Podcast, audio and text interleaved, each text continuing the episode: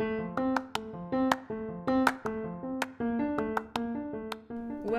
to episode 6 of Leadership's Inside Voice. Brief intro today just to let you guys know that this one is a trigger warning. I talk about mental health, I touch briefly on suicide, and I talk a little bit about sexual assault. So if you're not ready to listen to it, skip this episode. Hey friends, welcome to episode 6 of Leadership's Inside Voice. And while today's topic wasn't really what I had planned for episode six, um, I felt a really personal reason for having to talk about Simone Biles' withdrawal from the Olympics. Woke up this morning to that news, and I think had the initial reaction that many people did, which was shock. Like, oh my gosh, um, what kind of injury did she sustain? Um, and then was later as I read more about it not being a physical injury, right? But but Simone's choice to step aside um, and do what was best for her teammates um, and herself. Uh, it started to make a lot more sense. Um, I think initially we think with athletes it must be a physical injury that takes them out of the game. Uh, but I think in recent months we've seen more and more athletes speaking up about the mental side of the pressure that they're put under. And I felt a really personal connection to Simone's choice because while while the pressure that we all face, I face, has never been as public as it is for Simone, I did spend my youth as an athlete, um, albeit a, an unsuccessful one. Um, I, I spent my high school career as a, as a track athlete who was um, top rated in, albeit a very small 3A division, um, and went on to college to run cross country, where um, I chose to quit the team after a semester because it just wasn't. The feeling wasn't there for me anymore. And again, not to say that I was anything like Simone Biles. Um, but I think it's fair to say that you don't have to be the GOAT and you don't have to be on a world stage to feel immense crushing pressure. And I think when we frame up what Simone has done and what uh, Naomi did and what other athletes have done recently to, to shine a spotlight on mental health and well being, we really have to ask ourselves what's happening in our workplaces that is similar? What's happening in our day to day work that is putting this same kind of pressure down on people, down on ourselves? You know, I think we we ask employees to do more and more with less and less and achieve what could be unsustainable results because we aren't really sure what we're chasing after. And I that's what may be what separates Simone and these other athletes from what we're doing in organizations. Simone knows what she has set out to accomplish and she has accomplished that. And so as a result, she's able to step aside and say, you know, I'm not a value, I'm not an asset here. I'm a detriment to my team, to my team success. I can still lead, I can still support them, I can still be everything they need to be without my scores. And we could go down a whole path of talking about how Simone is is judged unfairly. You know, she does things that no one else can do and therefore the expectations are higher for her and so her scores are never really reflective um, of the competition I, I found it interesting that she had low scores, and as I watched the scoring from the preliminary round of gymnastics, all they could talk about was Simone's low scores, which were still higher than everyone else's on the board, you know, and and that's some of the trouble with being innovative. is it be when innovation becomes an expectation, um, it's hard to continue at that level.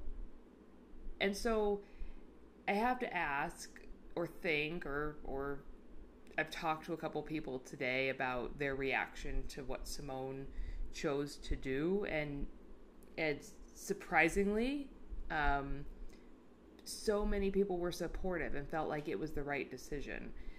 Um,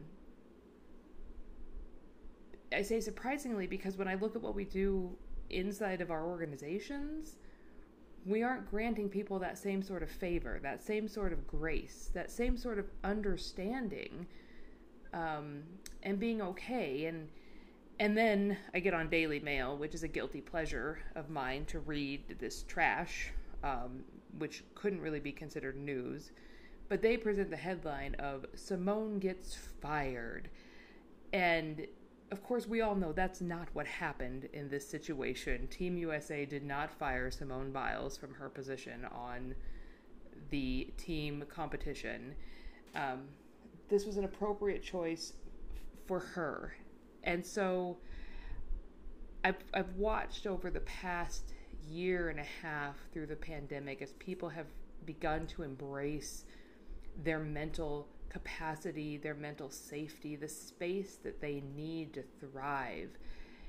And I see us going back to the office and, and placing forth broad brushed rules around how that needs to work and how it needs to happen. And I see employees being impacted by this because they feel like they finally had a place where they could speak up and be brave and say, I need this to thrive. And now they're being told, well, you might need it, but you need to be in the office for it. And unfortunately, over the over the past year, I've seen too many people um, that I either knew personally or knew of in the workplace who have, have found that the only way out was self harm. And I, and it's crushing to me to think that the workplace had something to do with that. And it's naive to think that it didn't have something to do with that. I think the challenge for leaders, be it by title or by actions, is to build a safety net for people.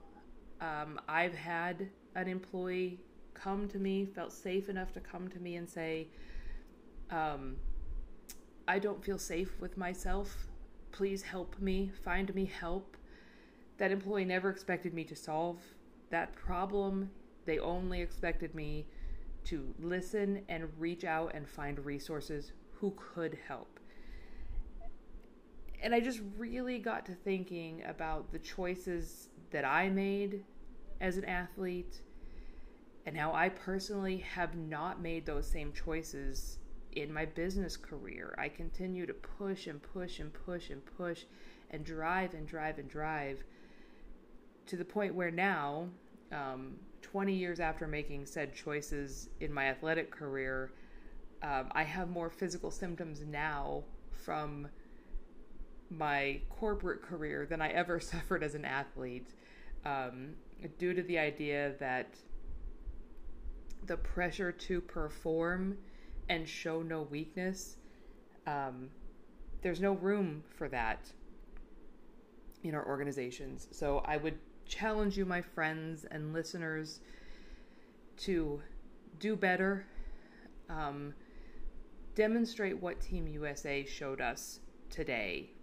This is a group of women, Simone being one of them, who who are coming out the other side of a sexual abuse, betrayal, in which there was no trust. They, who were they to trust when those they were entrusted with violated them in the most intimate of ways?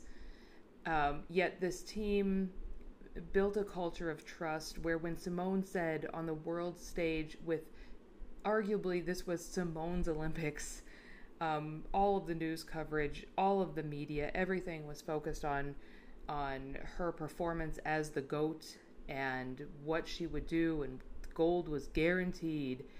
And the bravery she demonstrated to say, I can't. And not that I can't, but I shouldn't. It's not what's right for me, it's not what's right for my team. She couldn't do that unless Team USA had a culture that empowered her to do that, allowed her the space to do that.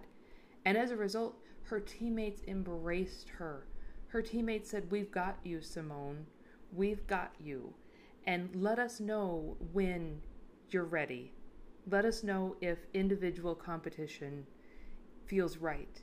Let us know if it doesn't feel right. And we've got to do the same thing in our organizations. We've got to let employees know and each other know as leaders that it's okay not to be okay. It's okay to say, enough is enough. I can't anymore.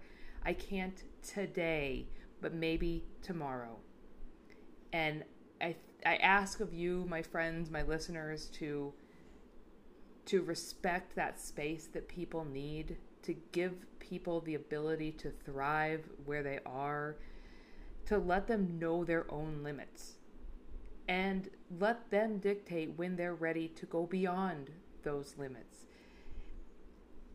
As an athlete, we often play through injury, right? Play through pain many, many times. And I will tell you, as an athlete who who was fairly good at two sports, I don't. I've just now begun running again. Um, it comes and goes. It's a passion for me. Um, I will never return to the other sport. Um, I have have no love lost for it. Um, but somewhere running lives deep inside of me, so I attempt to bring it back until it doesn't feel right anymore, and then I let it go. Um, we, we must do the same thing in our workplaces, and I apologize if this felt a bit rambling. I apologize if you can hear my Roomba in the background, but I just felt such a personal draw to talk about what I saw today when I woke up um, to talk about my initial reaction of what must be a physical injury because no way the goat would not show up to play. My relief when I found that it wasn't a physical injury.